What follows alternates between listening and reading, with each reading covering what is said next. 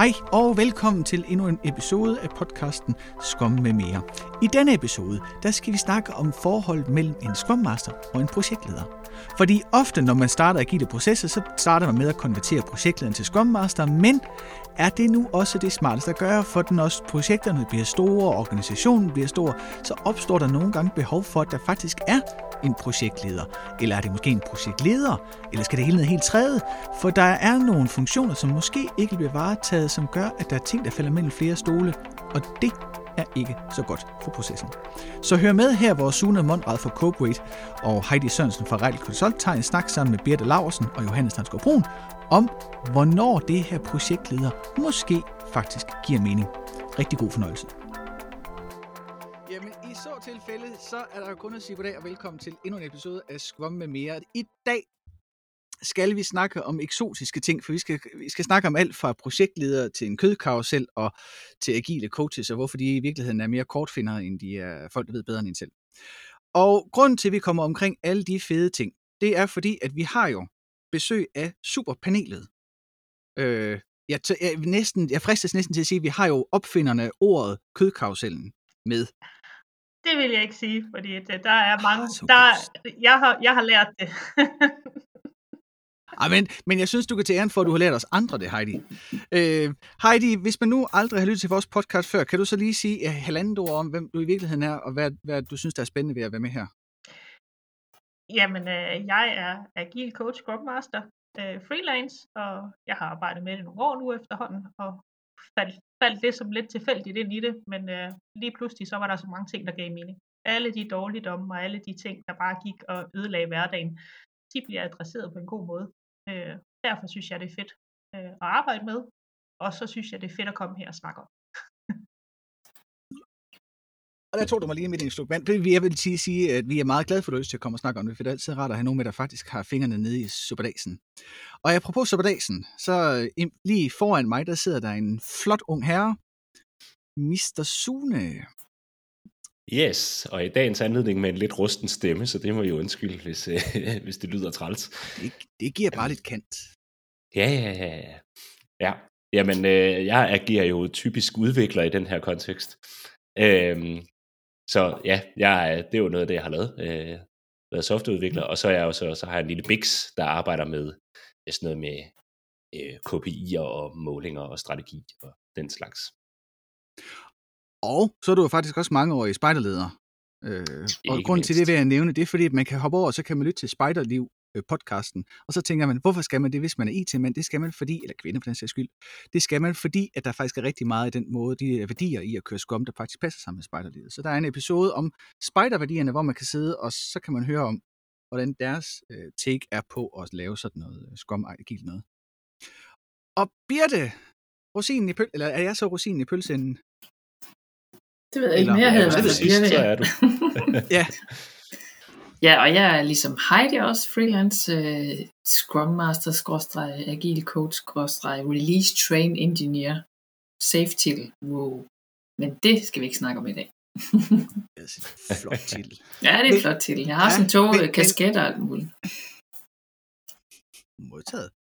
Men øh, til gengæld noget, vi måske skal snakke om, det er, Birte, du har haft en øh, sådan en øh, groundbreaking erkendelse om øh, vores sidste podcast, vi lavede om agile coaches og scrum master. Ja, altså jeg tænker, det der er aller, aller vigtigst, når man er øh, stifter bekendtskab med agile coaches, det er netop, at de forstår at have fingrene i suppedasen, som du netop sagde lige før. Øh, og når de skal vejlede deres øh, medspillere, som gerne skulle være medspillere, netop deres Scrum Master, at de så øh, dels, dels tænker virkelighed, og dels tænker i, at det ikke er dem, der skal stå og shine, det er Scrum Master, der skal shine. Så øh, det er sådan min erkendelse at have mødt nogle øh, agile coaches derude, hvor jeg ikke tænker, at det nødvendigvis var det, de gjorde. Men øh, hvor jeg synes, at det kunne man tænke over som agile coach. Få nu de andre til at shine. Ja, det er så også en opfordring til at gå tilbage og lytte til vores sidste episode, for så kan man få det udfoldet lidt mere. Øhm, ja, og jeg hedder Johannes, og jeg sidder her, fordi, at, øh, øh, fordi jeg også udvikler noget software og laver forskellige ting, og så er jeg uddannet psykolog og synes, at det her IT og mennesker, det er meget spændende. Og så sidder man sikkert og tænker, IT og mennesker, hvad har det med hinanden at gøre? Og så kan man begynde, ligesom en af, øh, en eller anden, jeg fik et webinar ting, gør, prøv lige at overveje, hvor mange IT-dimser man stifter bekendt, man har i hånden hver eneste dag. Og så overveje, hvor mange af dem man har givet navn, eller har et ret personligt forhold til. Det kan godt være, det er navnløst, men man har et personligt forhold til dem. Og det er derfor, at der er masser af psykologi i IT-dimser. Min bil hedder Sofus for eksempel. Kører den bedre? Nej. Men er det hyggeligt at gå ud og køre en tur Sofus? Ja. Sådan er vi mennesker så snu. Men, men det skal ikke handle om Sofus i dag. Det skal handle om øh, no, noget, som nogen vil mene er en smule paradoxalt, når vi nu hedder Scrum med mere, fordi vi skal faktisk snakke om den der forjættede stakkels projektleder. Og grunden til, at vi skal det, det er fordi, at øh, vi også igennem vores øh, rejse i det her agile noget, og for stiftet bekendtskab med projekter af forskellige størrelse, er nået frem til, at der er altså nogle tidspunkter, hvor der opstår nogle ting, som måske godt kan løses ved, at man kigger lidt tilbage på den der projektlederrolle. Og sådan helt kort, så handler det om, at Scrum setupet er rigtig godt til at håndtere og skærme mod sådan et paradoxal prioriteringsvirkelighed. Øh, der kommer en og siger, det her det er den største øh, prioritet nummer et, og så kommer der en bagefter og siger, det her det er prioritet nummer et, og så spørger man, hvad for en er prioritet nummer et, og så skriger de i kor, det er de begge to, og du skal løse dem, begge to, og du skal løse dem nu. Og, og så vil den kloge øh, person jo sige, for eksempel, som Heidi sagde, øh, da vi snakkede om det her tidligere, øh, det er jo ikke en prioritering. Og det er fuldstændig korrekt. Der er bare i nogens hoveder sådan en fejlagtig, an, fejlagtig antagelse om, at det er prioritering. Man har jo prioriteret, at begge dele er vigtige, og så skal de bare løses nu. Mm. Og der har det her Scrum setup formået at få det her prioriteringsparadoxalitet skubbet opad. Så teamet skal ikke rigtig møde det, men det sker stadigvæk i organisationen. Det sker bare andre steder på andre måder. Og det er der, når man så begynder at have store projekter, hvor man har flere product owners, der sidder med hver deres øh, produkt, og man så skal til at lave dimser, der går på tværs af de her produkter og griber ned forskellige steder. Hvem har så det der fælles overblik? Hvem sørger for at kommunikationsafstemme, at den prioritering, som vi aftalte i torsdag, er så nu skrevet, fordi øh, der var et uventet produktionsnedbrud, hvilket sker og er fuldstændig fair, og grund til, at øh, teamets scope eksploderede, eller der kommer en kunde og siger, jeg har en uventet kæmpestor millionsæk med, som vi skal håndtere. Og så kan der være nogle, øh, nogle folk, der gerne vil have løn, og er så kedelige som det ikke, og tænker, mm, nødt til at håndtere. Og i anerkendelsen af, at de her ting sker, så handler det ikke så meget om at undgå, at det sker, mere så meget som det handler om at håndtere det, når det sker. Og det er den der rolle, som måske kunne hedde projekt leder, fordi der måske skal følge nogle stjerner med på skulderen, eller noget ansvar, eller finere titel, eller mere i løn, eller et længere visitkort, eller adgang til en bedre kaffeautomat, eller hvad det nu skal være. Det er i hvert fald en erkendelse af, at der er noget, der skal gøres, som der måske ikke nødvendigvis er nogen, der gør, medmindre man er også på det. Så prioriteringsparadoxaliteterne øh, hverdag drøner nu ind ad døren, og så har vi vores Scrum Master, og vi har vores Product Owner, det er rigtig fint. Men, hvornår er det så det nødvendigt at have den her projektleder? Jeg ved ikke, om betoningen skal være projektleder, det var, jeg tænkte, det var, så kunne vi betoningen angive, at det ikke er en normal projektleder, men det er en projektleder. Oh. ja. Det kan godt være, at den er lidt, lidt forsøgt og lidt, lidt for subtil. Nej, nej, nej, det er jo ikke en projektleder, vi har. Det er jo en projektleder. Måske det skulle hedde en projektfacilitator. Åh! oh! Ej, det er egentlig, det er egentlig sjovt nok, fordi vi har jo snakket rigtig meget om mellemlederen, og det her situation, du står i, når du bliver mellemleder i Scrum Setup. Og det, der egentlig er lidt skægt, det er den anden rolle, som man snakker for lidt om, øh, synes jeg, når man starter op, det er projektlederrollen. Fordi de står faktisk i ret meget de samme dilemmaer med, at meget af deres job bliver taget fra dem, og de får at vide, at de skal noget andet, men der bliver ikke helt sådan vejledt i, hvad og hvordan.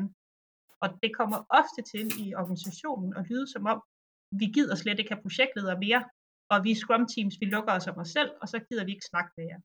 Det, det er måske lidt en fejl, fordi vi kan faktisk stadigvæk godt bruge projektlederne. Vi skal bare bruge dem på en ny måde. At det synes jeg faktisk er ret præcis sagt, at det har vi, øh, der har vi sagt nogle andre ting før. Men jeg synes faktisk, det er, når du siger det på den måde, så synes jeg faktisk, det er meget svært at være uenig. Så skal man bare finde ud af, hvad den her, hvad den projektleder rolle så er. Ja, altså, der kan jo komme sige... meget, undskyld, men der, der kan komme meget sådan, øh, hvad skal man sige, hvis man bibeholder sin projektleder, at man siger, nu prøver vi lige, at, altså nu skal vi have prøvet det her agile noget af, ind over med det, og, men, men altså, vi tager lige projektlederen, lad den lige ligge, altså fordi, så har vi lige, så har vi styr på det, ikke? Vi skal jo have en, der har styr på det. Ja. Øhm, og så bliver det bare sådan lidt en, altså ikke fordi, altså uanset hvor man sidder hen i organisationen, så er man sådan lidt, jamen, hvor går jeg hen? Hvem bestemmer hvad? at øh, projektlederen, er det også Scrum Masteren, er projektlederen Product Owneren, er projektlederen, hvad, hvad, hvad er projektlederen? Øh, hvad laver de her i det her, ikke? Øh, så man skal i hvert fald lige, hvis, hvis man lige tager det, og så kan man gå den helt anden vej, som bare hedder det der, ikke? Jamen nu er det slut med dem, ud til højre, og så ind med nogle nye, og så kan det jo opstå nogle af de der ting, som, som du skitserede lige før, Johannes. Ikke? Tillykke din nye altså, titel, det er Scrum Master. ja. Jeg tænker, man skal snakke om, hvad det er, hvad er det for nogle opgaver, vi skal have løst, hvad er det for noget, vi gerne vil, hvad er det for en adfærd, vi gerne vil have i de her teams, og hvad er det for en adfærd, vi gerne vil have rundt om de her teams. Og så er der nogle af de egenskaber, som vores tidligere projektledere har, har og måske er gode til, som vi så kan bruge i den sammenhæng. Så jeg tror, man skal være med at gå så meget op i selve de der titler, men at vi har behov for, at der er nogen, der faciliterer og styrer teamet, forstået styre i godsøjne. Vi har behov for, at der er nogen, der prioriterer og har styr på deres produkt. Og så har vi behov for nogle gange noget, der er derudover, fordi vi måske har, har flere teams i spil på samme tid, og produkter går på tværs af teams. Håndtere det. Ja, og det er der, Sune, hvor du sagde tidligere, vi snakker om det også, for, for at finde frem til, hvordan man så gør. Det er jo ikke nogen hemmelighed. Vi har jo siddet og snakket lidt, fordi det der med at pludselig at kaste en projektleder ind i mixet igen, det kan godt blive angstfremkaldende, når vi nu har brugt hvad, 35 episoder på at tale projektlederen ud af biksen, ikke? Så, kan vi, så det er også en, så kan man lige gøre det med, med ja, lidt lempe. Men øhm, og man skal aldrig nogensinde fortælle men jeg, sidehistorier. Nå, så kan jeg lige sige, at jeg tænker, at det vi har brugt tid på, det er at tale de adfærd, som projektleder har, det her med styring af enkeltpersoner, kontrol og styring og fuldstændig håndtering i gigantkort og regneark og tro på det, kontra den adfærd, vi gerne vil have. Det er det, vi har talt ud. Så, så i forhold til det der på tværs, øh, og Sune, du også havde nogle eksempler med, hvornår ser du, der måske kunne være sådan noget projektleder behov? Ja, altså det er jo det, der er lidt interessant med noget af det der, hvordan alt det passer på tværs, fordi hvis man tager den traditionelle projektleder, som har ledet et projekt, så har det jo været det hele. Altså man har, øh, der kom, man har selve produktet, man har prioriteringerne, man har planen, man har øh, ledelsesansvaret over for de her medarbejdere, man har, ikke, øh, som ligesom skal levere det her, det er dem, man ligesom styrer. Og så kan jeg se, altså, hvad skal man sige, noget af det, vi så har talt imod, eller som måske har været et problem, det er, hvis man er projektleder, så har man ansvaret for, at der sker noget med det her. Og hvis man så samtidig har et ledelsesansvar, så kan man kan jo ikke ligesom, altså man kan ikke både være en, en, en god chef, der kæmper medarbejdernes sag, og nogen, der skal stå og virkelig brænde på, at det her det skal igennem til tiden. Så øh, hvis man splitter de der to op, og har den der product owner og sin scrum master, men så har man en, som har mere fokus på processen af teamet, det kører og alle de her ting, og, og det kan levere godt, og alle, alle er glade og kan op, performe optimalt. Og så har vi nogen, der har fokus på, hvad er det, der er vigtigt for forretningen. Og den tanke er jo egentlig meget god. Så havde vi jo så, det kan være, vi skal tage vores gode eksempel frem nu, øh, fra lidt tidligere, ikke? Men altså, hvad sker der så? Det, og sådan er det jo tit med det her, ikke? Fordi det, det går rigtig godt, når man bare er en. Altså, øh, vi er et team, alt er, alt er godt. Altså, der, det kan næsten ikke gå, gå galt. Vi er to, vi kan stadig godt snakke sammen, vi kender stadig naboteamet derovre. Nu begynder at blive tre, fire teams, Altså, der sker et eller andet her, øh, som vi skal gøre et eller andet videre. Det er der jo tusind måder at gøre på, men, men uanset hvad, så, så kan der komme et eller andet problem. Og, øh, og noget af det, som vi, som vi har snakket lidt om, det er jo at sige, jamen, hvis vi nu, øh, der opstår en helt ny forretningsmulighed, det er jo skønt. Øh, vi har lavet tre super gode produkter på hver vores team. Øh, og nu har forretningen fundet ud af, hvad nu hvis vi binder de her tre produkter sammen til en ny løsning, så vi kan skabe noget mere værdi for dem, der måtte have de her tre forskellige produkter samtidig. Hvad, hvad gør vi så? Jamen, vi sætter et nyt projekt i, i søen. Vi får måske endda et nyt team, der skal stå for at lave, øh, hvad skal man sige, den der overbygning på. Og så skal hver produkt levere ind på en eller anden måde. Det kan være, at man skal have lavet noget API, eller man skal have lavet et eller andet, som, som, så tingene kan snakke sammen, så man kan få den her funktionalitet, som man gerne vil have og hvad så? Altså, hvad sker der så? altså, fordi der er tre product owners på det her. De har hver deres stakeholders i form af, at der er nogen, der bruger det her software. Der er nogen, der bruger alle tre produkter. Der er nogen, der kun bruger et produkt.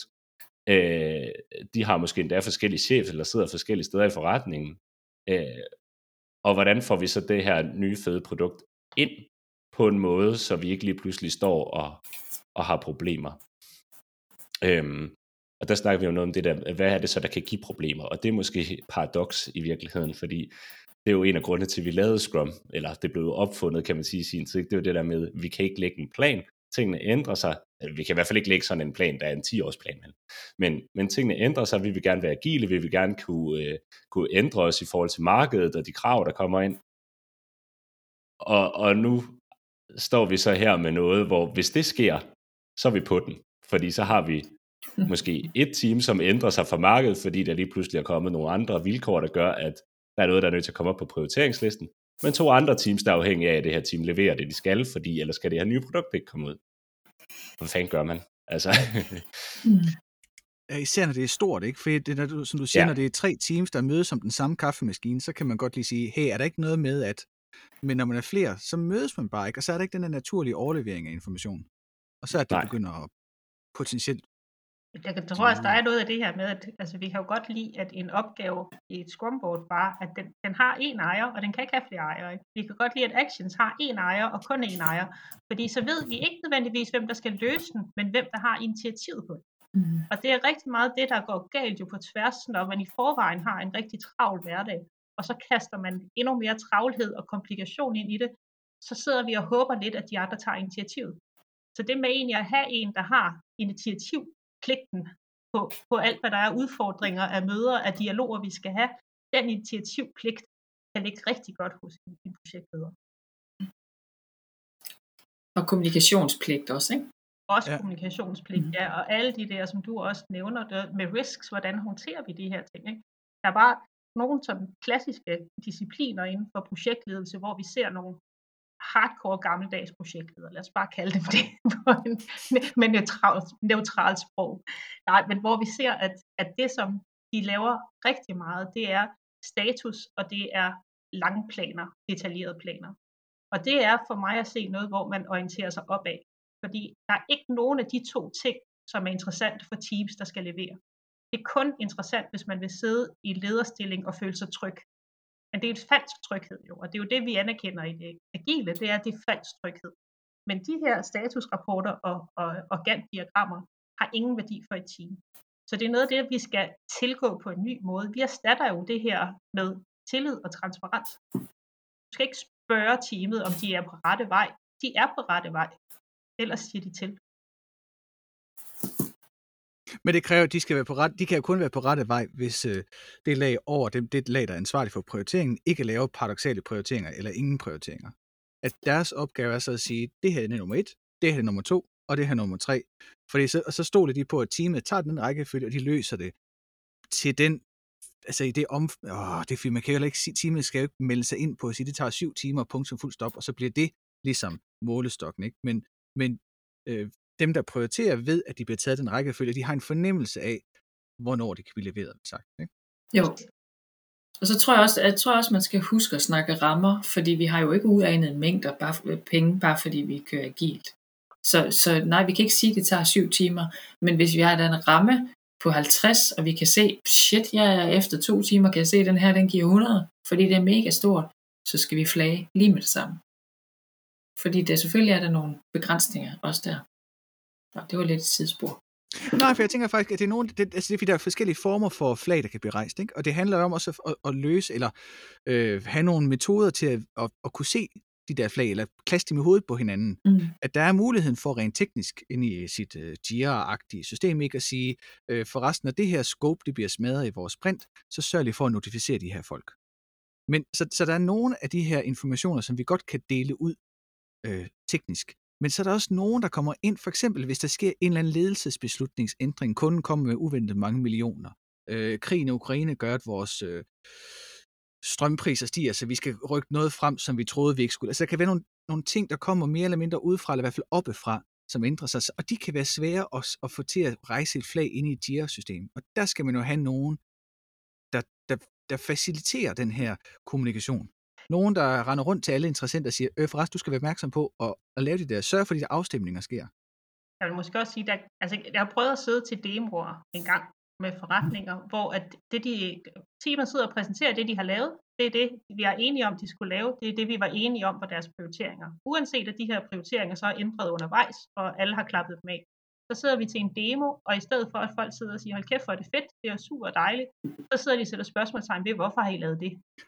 Og det er problematisk, fordi i virkeligheden så er det det, som er hele pointen for mig. Hold de der diskussioner væk fra teamet. Hold dem langt væk fra teamet, fordi mm. I må slås lige så meget, I har lyst til på ledelsesgangene. I kan trække alle de KPI'er ud af de I har lyst til, men hold det nu på pokker væk fra teamet. Der er nogle mennesker, der sidder og prøver at arbejde her. Ja, og forsøger at opretholde motivationen for deres arbejde, og synes, at de gør et godt stykke arbejde, og synes selv, de har leveret det, de skulle, og så sidder der en eller anden knaller, der siger, hvorfor har I gjort det? Ja, hvorfor malede du huset rødt? Jeg vil have det grønt. Ja, fint, men der kom en med fire stjerner på skulderen og sagde, at det skulle være rødt. Altså. Jamen, det, det, er, det er nogle af de ting der, hvor at sige, det er der, hvor man for eksempel godt kan, altså det er jo det, der er i det daglige arbejde af en PO's arbejde. Ikke? Men når vi så kommer op på tværs af teamsene, så bliver øh, stakeholder-landskabet bare langt mere komplekst. Øh, det er stadig kun en del af teamet er sat i verden for. De har stadigvæk formentlig 80% af deres hverdag på nogle andre opgaver. Så det der med at sidde og blive slået oven i hovedet og blive taget ud til en masse forskellige ting i et projekt, det er en kæmpe byrde. Så lad os prøve at løfte den byrde ud af teamet, og så kun komme efter de ting, som vi faktisk har behov for. Men der er jo også noget af det der, som, som er lidt sjovt, synes jeg, fordi det er jo, hvad skal man sige, det er jo problemer, men det er positive problemer på en eller anden måde, fordi det værste alternativ til det der, som jeg kan se det, det er, at man ikke hører en skid. Altså, der, der kommer ikke nogen øh, ændringsforslag. Der er ikke nogen, der stiller spørgsmål til det, man gør, eller til noget som helst, der sker. Mm. Og det ville jo ske, hvis vi havde lagt den her kæmpe lange plan, og så bare leveret den ned, ikke, og sagt, vi ses om tre år, øh, er de også. Og så kom vi om tre år til den store demo og får at vide, at altså, det er overhovedet oh. ikke det produkt. Vi skulle ikke bygge en bil, vel? Vi skulle ligesom bygge øh, et containerskib, så hvorfor har I bygget det her? Ja. Altså, øh, så, så der er det jo noget helt andet. Og jeg tror, øh, det, det der gør, at nu snakker vi lidt omkring det der med den der rolle, som skal gå på tværs og være sådan lidt en koordinator-ting, om det er smart at kalde det noget med en leder, fordi det har sådan en, en historisk klang af en, der kan bestemme noget. Øhm, og derfor er det, øh, kan det måske være nemmere at implementere øh, på en eller anden måde. Men man skal også bare passe på, at den ikke bliver det, som projektlederen var før. Altså, øh, og laver alt det, som projektet gjorde før, og så får man den der falske tryghed i, at når der er lagt et Gantt-diagram og en stor fed plan med StageGate, så, altså, så, øh, så kører bussen. Sådan, jamen, jamen, det gør den måske, og hvis du prioriterer alt, og siger, at det skal laves på én gang, så, så bliver det måske gjort, men vi løber også 200 millioner over budget. Øhm, så, så jeg tror bare, man skal, man skal altid huske med de der ting, at, at huske på, hvad, hvad er det, vi får ud af ikke at låse os fast øh, lang tid ud i fremtiden. Og, og så må vi ligesom arbejde med det besvær, der kan komme af, at skåbet ikke er låst i et halvt år. Fordi at, at det vi får ud af det er jo nemlig det der med, at vi kan sige stop, hvis tingene går galt. Hvis der kommer mm. en krig i Ukraine, kan vi sætte alt på pause og bare gå all in på at lave et eller andet, øh, som har relevans for det. Det kunne vi ikke før. Altså vi kan ikke bare sådan lige deallokere pengene fra det her projekt over i noget andet eller et eller andet. Vi kan også sige, mm, vi er ikke tilfredse med vores leverandør her. Vi vil gerne have en anden. Øh, undervejs. Og det er det der, man skal huske omkring de der ting. Der er dels mulighed for at ændre på tingene, og dels mulighed for at, øh, at sige stop, hvis man ikke synes, det går, som det skal, og inden man bløder alle de der 200 millioner, øh, man måtte have lagt i det, ikke? eller budgetteret med. Så, så, så ja, jo jo, man skal kunne sige noget omkring, hvordan man leverer, men, men øh, jeg tror, der er nogen, der nogle gange har det der behov for at kunne lægge en stor lang plan og sige, det var det. Hvis vi ikke røre ved det der mere, så kan jeg slappe af. Altså, så skal jeg ikke gøre mere nu. Men det kan man altså ikke med det her.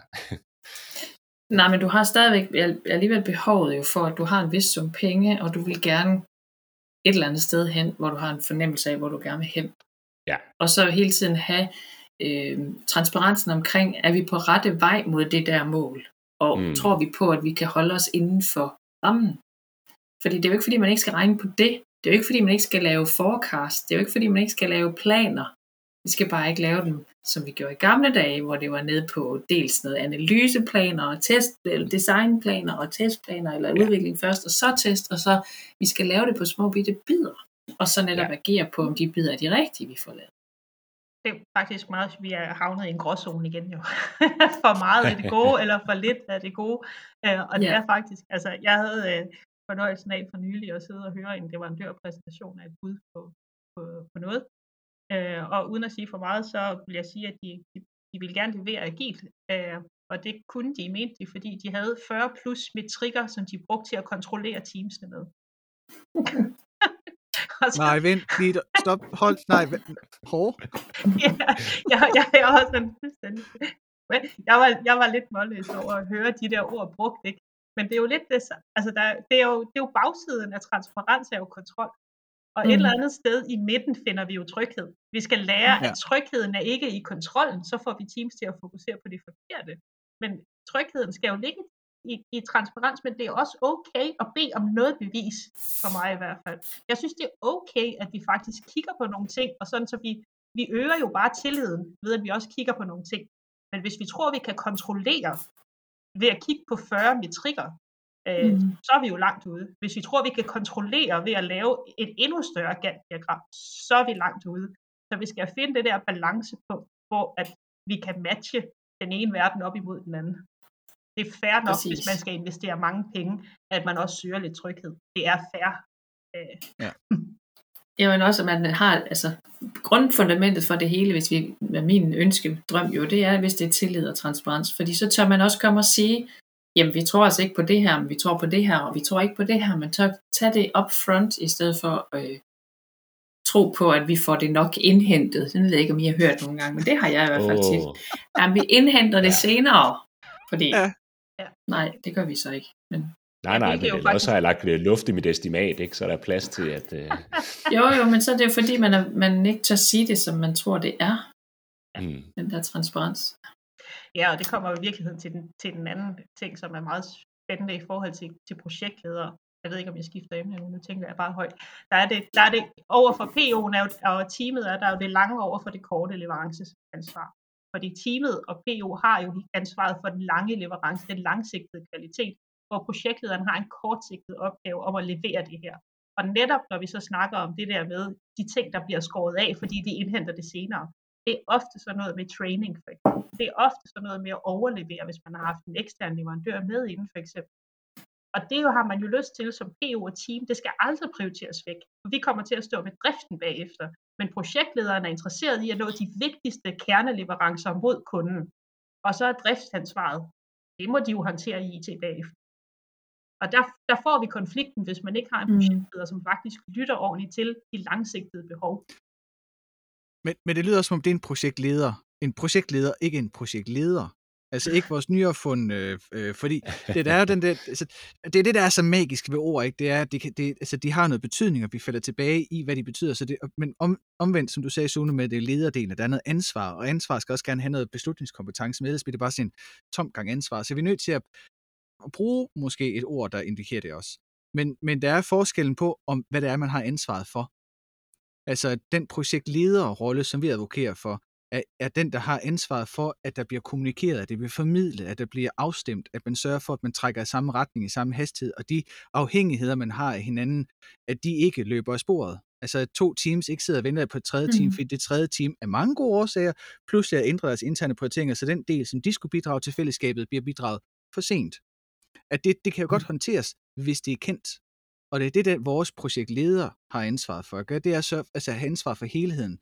Så kan teamet og Scrum Masteren og PO'en have ansvaret for, at tingene kører, og der bliver leveret på produkterne, og det er bare, mm. altså, at leverancen tøffer afsted.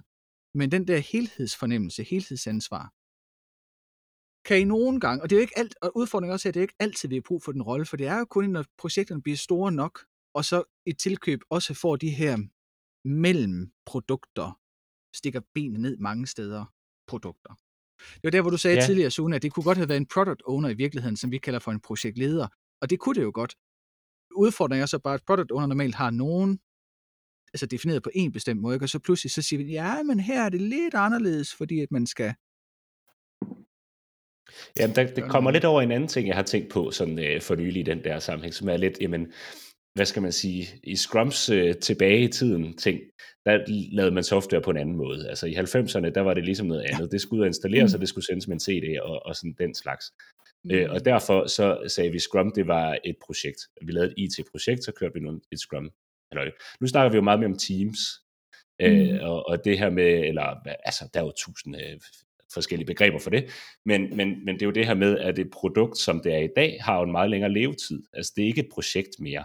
Altså det, det, det kører over en lang periode, og derfor skal man også tænke drift ind i det, og det er jo lige pludselig også blevet en ting, kan man sige. Det har det jo heller ikke oprindeligt været. Der har jo aldrig været noget, der hed drift i Scrum. Altså, det, det er jo ikke en ting. Men, men det er det nu, altså, fordi vi har DevOps teams, og de skal også stå for driften af produkterne. Og derfor kan man sige, der hvor projektlederen så kan clashe med det her, så kommer jeg til at tænke på det, du sagde, Heidi, det, er ikke? det vil sige, hvis de har fokus på, på projektdelen, altså en eller anden ting, vi har fundet, opfundet, som skal leveres her nu, så er det jo et kortsigtet scope, og så har vi clash igen, ikke? fordi hvis teamet er dem, der leverer tingene, som ligger på meget lang sigt og skal tage nogle beslutninger omkring øh, arkitektur og alt muligt andet og smart, i forhold til, at det her det skal have lov at køre, altså det udvikler sig måske over 10 år. Det bliver en anden platform om 10 år, men, men det udvikler sig over 10 år. Men det her projekt, vi lige har fundet på, som kunne være, hvad ved jeg, single sign-on på tværs af alle løsninger eller et eller andet. Uh. Det er jo noget, vi implementerer over en kort periode, og så mm. begynder det her mere at ligne nogle af de andre ting, man kender fra nogle andre dele, altså sådan noget lean halløj, ikke? hvor man har mm. den daglige drift og produktion, og så kører man sådan nogle, øh, hvad kalder man dem, det kan jeg ikke huske, er det Kaizen eller sådan noget, de der lean-projekter, øh, som kommer ind over. Og det er måske i virkeligheden sådan noget, vi skal tænke lidt, der kan ske en gang imellem, hvor vi har brug for en eller anden, der kan stå for det, men det skal passe ind i driften, fordi den mm, har vi ja. stadigvæk. Det, ja. vi, vi havner faktisk lige præcis et sted, hvor vi har havnet før, uh, og ja. det, er, det er funding. Uh, fordi projektet vil ofte være fundet af en forretningsenhed.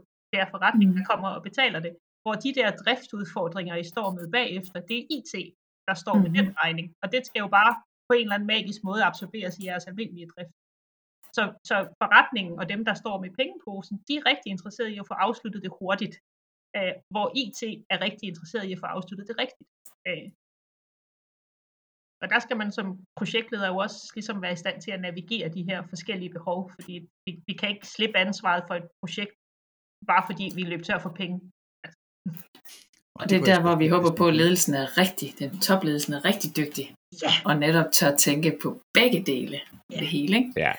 Og det, jeg fik kommet nogle tanker omkring, at, at øh, jeg tror noget af det, som jeg håber, vi ser ind i også og fortsætte udvikling, det er, at de der, jeg tror vi alle sammen, når vi tænker på organisations, organisationer, så tænker vi hierarkisk. Så har vi diagrammet, ikke også? Vi har direktøren nedenunder, bror, og så, og så teams for neden.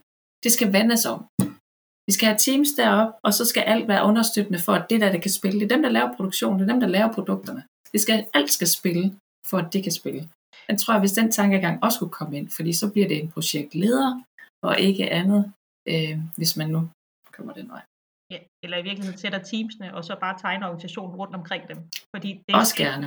Top og bund er sådan kedelig terminologi at hoppe ind i. Det er i virkeligheden bare dem, der skal støtte uden omkring, når vi, når vi ikke kan. Fuldstændig rigtigt. Men jeg vil lige sige, at jeg har faktisk lykkedes mig at arbejde med en projektleder, som for første gang skulle prøve at være projektleder ind i et agilt setup, og gjorde det rigtig godt. Og en af de ting, han for eksempel gjorde, som jeg synes var virkelig fantastisk dejligt, det var, når teamsene de mødtes sådan på tværs, og de sagde, jamen altså, alle forudsætninger for at lykkes med den der deadline, de er der ikke. Altså det er ikke engang også det tredje part, som ikke kan gøre den her ting rigtigt. De, altså, de har lavet det forkert, eller de kan ikke nå det. så siger han til teamsene, fortæl mig, hvad er det for nogle argumenter? Altså hvad er det for udfordringer, skal jeg vide med? Fortæl mig, øh, hvad er en ny deadline? Og så siger jeg, jamen det kan, den her kan slet ikke nås, siger team så. Jamen det er lige meget, fortæl mig, hvornår tror I, I kan have et svar? Så er det min, min opgave at snakke med styregruppen. Og så tog han alt skrald, der kom fra alle retninger, og så gik han bare op og sagde, teamsene fortæller mig, sådan her ser verden ud. Det kan jeg ikke gøre noget ved. Det må I selv tage. Det er smukt. Altså, så kan vi blive projektleder. det må også have været et godt, trygt sted at arbejde, tænker jeg, hvis han turde det. Altså, han var ekstern endda, så han var ikke engang sådan, sådan. en pleaser, der var sat Det kan jo faktisk være en fordel der, ikke? Så er man ikke så bange for at sige sin mening. Han skal ja, ikke forfremmes. Man, man kan være bange for ikke at komme igen, jo selvfølgelig, men, øh, jo, men, han, jo, det er men han havde fra starten af også taget en, taget en snak med os om, hvordan kan jeg få de ting, jeg har behov for, uden at gøre de der klassiske ting. Og så fik, kunne vi sætte noget dashboard op, vi kan sætte noget, noget forskelligt transparens op, sådan, så han kan tilfredsstille sine behov. Men han var meget ops på, jeg gider ikke stå i vejen for teamsene, jeg ved, I kører agil, jeg ved, vi skal have det her til at fungere. Den, den indgang fra en projektleder, så er det måske servant, hvad hedder den, øh, servant leader, leder, projektleder. mm. ja. ja, det er et dejligt mundret projektlederord. Ja. ja. Det går, at vi skal arbejde lidt på titlen, så den bliver... Men spørgsmålet er, om, om de her ting i virkeligheden er... Jeg kommer til at tænke på den, og nu vil det godt være, at jeg tager helt fejl, men altså, øh, kunne man ikke forestille sig sådan lidt stor ting, der kommer ind her, det er sådan noget som en epic af en eller anden slags. Den er bare tværteamslig. Øh, jeg synes, jeg har hørt før, at man opererer lidt med noget, hvor der ligesom er en, der ejer en Epic. Øhm, det er jo lidt det, vi har brug for her, ikke? Altså, den her, mm. den er så stor oh. en ting, og den er måske meget, meget vigtig, så vi vælger at dedikere en mand til ligesom at holde styr på, hvordan går det med det her. Øhm, på tværs af, af de forskellige steder. Det er måske i hvert fald det noget af det, vi... Ja. Mm. En epic leader. Det har alligevel, der er noget svung. Jeg tror, jeg tror, at man bruger noget, der hedder feature leads, øh, nogle steder i hvert fald. Ja, men det må vi, øh, det må vi øh, øh, hvad hedder det, brainstorme og udvikle på, hvad vi skal kalde en epic master. Epic nej, Master, det, det kan jeg også noget. Nej, det, var, nej, nej, det, kan, ja, ja, nej, det er en work in progress. Men øh, på falderæbet, så øh, øh, jeg håber I, at man har fået noget at lytte til vores øh, øh sådan filosoferen og diskuteren og sådan vende og dreje af, hvornår det der øh, normale PO Scrum Master setup fungerer, og hvornår det, er mu- hvornår det kan være nødvendigt at have den der ekstra lille projekt leder rolle i mangler bedre, Epic Master, Epic et eller andet øh, ord, ikke for en rolle, som, som skal formidle og facilitere ting, noget, noget værk. Men Birte, jeg ved, at du har jo tidligere snakket om, at du havde sådan nogle, øh, nogle øh, værktøjer i en kasse, som den der projektleder har, som du faktisk øh, synes godt fortjener at komme lidt op, og måske kan bruges af sådan en projektleder så projektlederen kan tage fra projektlederens værktøjskasse. Jeg siger det aldrig mere igen. Men, men du havde sådan et par forslag, du nævnte mig også tidligere med nogle ting, som du mente faktisk var meget gode at holde fast i.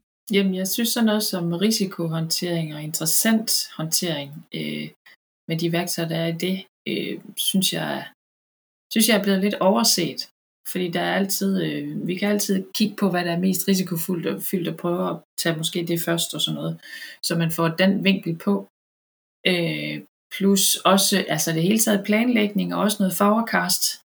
Det er, vi, har jeg ikke set ret mange teams, der er ret gode til at netop følge op på, hvor mange story points får I produceret per sprint. Hvordan ser det så ud i forhold til den her, lave en, lave en, en backlog refinement, eller hvad man kalder det, at få lavet en grovplan for resten, så man hele tiden har øh, forventningsafstemning om, hvor er vi henne på det her landkort, hvor vi nu rejser den der vej, vi kører på jeg tror også, man skal huske, at bare fordi vi sidder i Scrum Team, og bare fordi alle mennesker gør altid det bedste, de kan, og bare fordi vi har den bedste måde at arbejde på, ikke? Og, og, og altså alle de gode folk og alle de der ting, som vi jo netop skal have tillid til, det betyder jo ikke, at vi er verdensmester.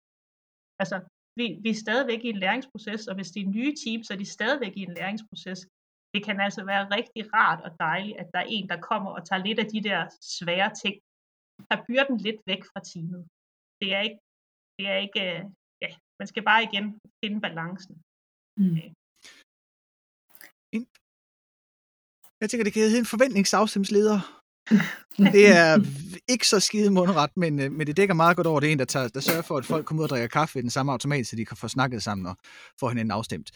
Og nu skynder jeg med at sige tak for i dag, for så er der ikke nogen, der kan modsige, at forventningsafstemsleder er kandidat nummer et for et nyt begreb for den her øh, product owner, som ikke er en product, som er også er en product owner, men som også er en, ikke er en projektleder, men en projektleder.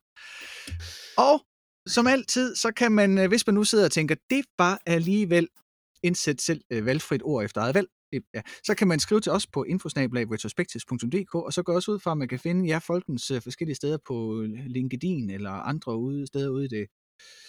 Og det jeg går ud fra, det er, det, det, det er Ja, Heidi, hvad hedder du på LinkedIn, hvis man skal fange dig derinde? Det er vel det mest relevante sted at fange dig ud fra. Ja, jeg hedder Heidi Reitel Sørensen. Kæft, det er smart. det er smart. Hedder du så bare, hedder du så bare Sune Monrad? Sune. Ja, det er dejligt nemt. ja. Og så er det bare, og Birte Laversen. Tjek. Amen. Ja, det, men jeg, kan, jeg, jeg tænker på at omdøbe mig til episk leder nu, fordi det kunne jeg godt tænke mig. jeg er bare den episke ja, ja. leder. Tidligere kendt som det sådan et uh, artist formerly known as Heidi, nu Epic Leader. Jeg støtter 100% op om det forslag. Og det bliver de sidste ord for os i dag. Vi håber, at I har nyt øh, at lytte med, og tak til jer tre dejlige mennesker for at kaste lys over det her øh, sådan lidt, øh, igen, gråzoneagtige felt. Og så håber vi bare, at jeg håber, at vi ses igen om ikke så lang tid, og at de andre ude i verden har lyst til at lytte med næste gang.